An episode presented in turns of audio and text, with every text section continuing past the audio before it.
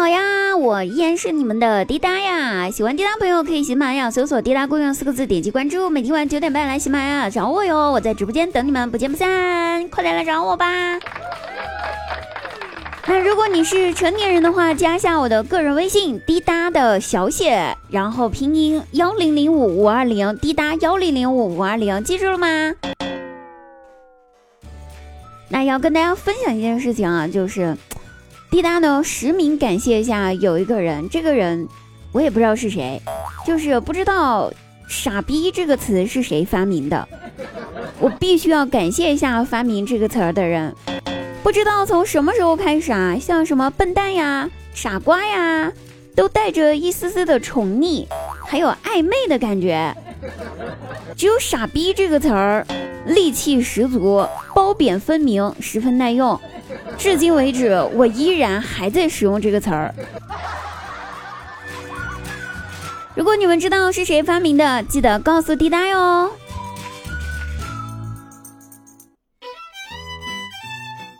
姐夫说：“瘦的姑娘啊，跑起来好看，坐下来好看，回眸一笑好看，穿裙子好看，跳舞好看，就算是头发湿淋淋的披在背上也好看。闭着眼睛，有阳光透过树叶洒在脸上的时候，也非常的好看。”我姐就问：“那胖姑娘难道就没有好看的时候吗？”姐夫回答道：“有啊。”胖姑娘瘦下来的时候好看，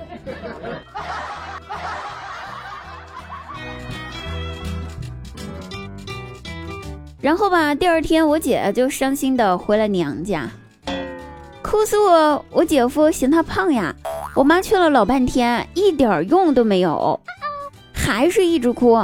然后老爸下班回来了，在了解了事情的始末之后，语重心长的跟我姐说：“闺女儿啊。”听爸一句话，这个世界上除了我跟你妈，没有任何一个人有资格让你减肥，他们都没有花钱养过你，你吃什么东西没有花过他们一分钱，所以别人不能说你呀，只有我和你妈能说你，知道不？你从小到大都是我们养大的，所以闺女儿啊，听我一句劝，你真的该减肥了。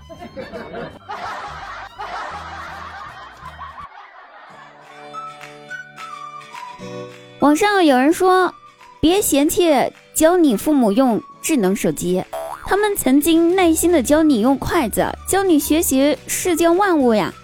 然后就有人说了，哎，那可不一样了啊，这概念是不同的。毕竟父母教孩子教不会是可以打的呀，而我们就不一样了呀，你总不能打父母吧？嗨。反正我跟你们肯定是有差别的。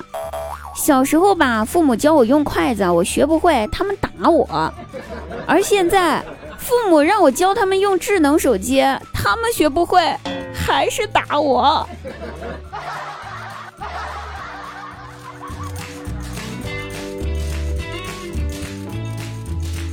话说呢，张大鸟呢，因为在公交车上猥亵他人，然后被抓了，抓到警察局。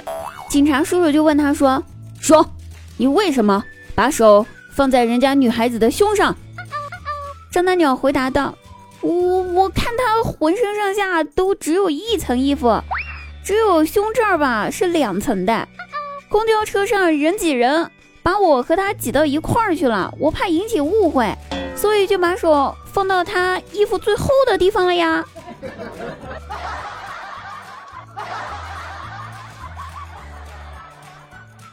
警察叔叔呢？看在张大鸟认错态度诚恳，而且好像说的也很有道理的份上，最后就放他回家了。然后回家的路上吧，遇见墙角有位女生正在哭泣，于是张大姐就走过去问她说：“姑娘，你怎么了呀？怎么在这哭呢？”哎，这不问还好，这一问啊，完了，让姑娘哭得更厉害了。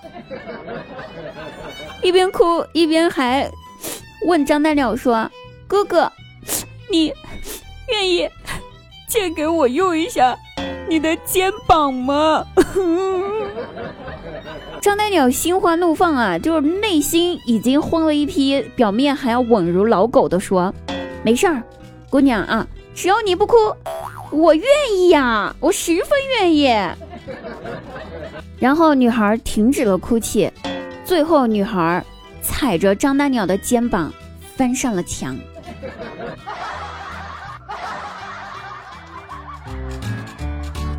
Hello，各位朋友，本期节目呢就到此结束了，我们下期再会哦，等你哦，晚上直播间不见不散。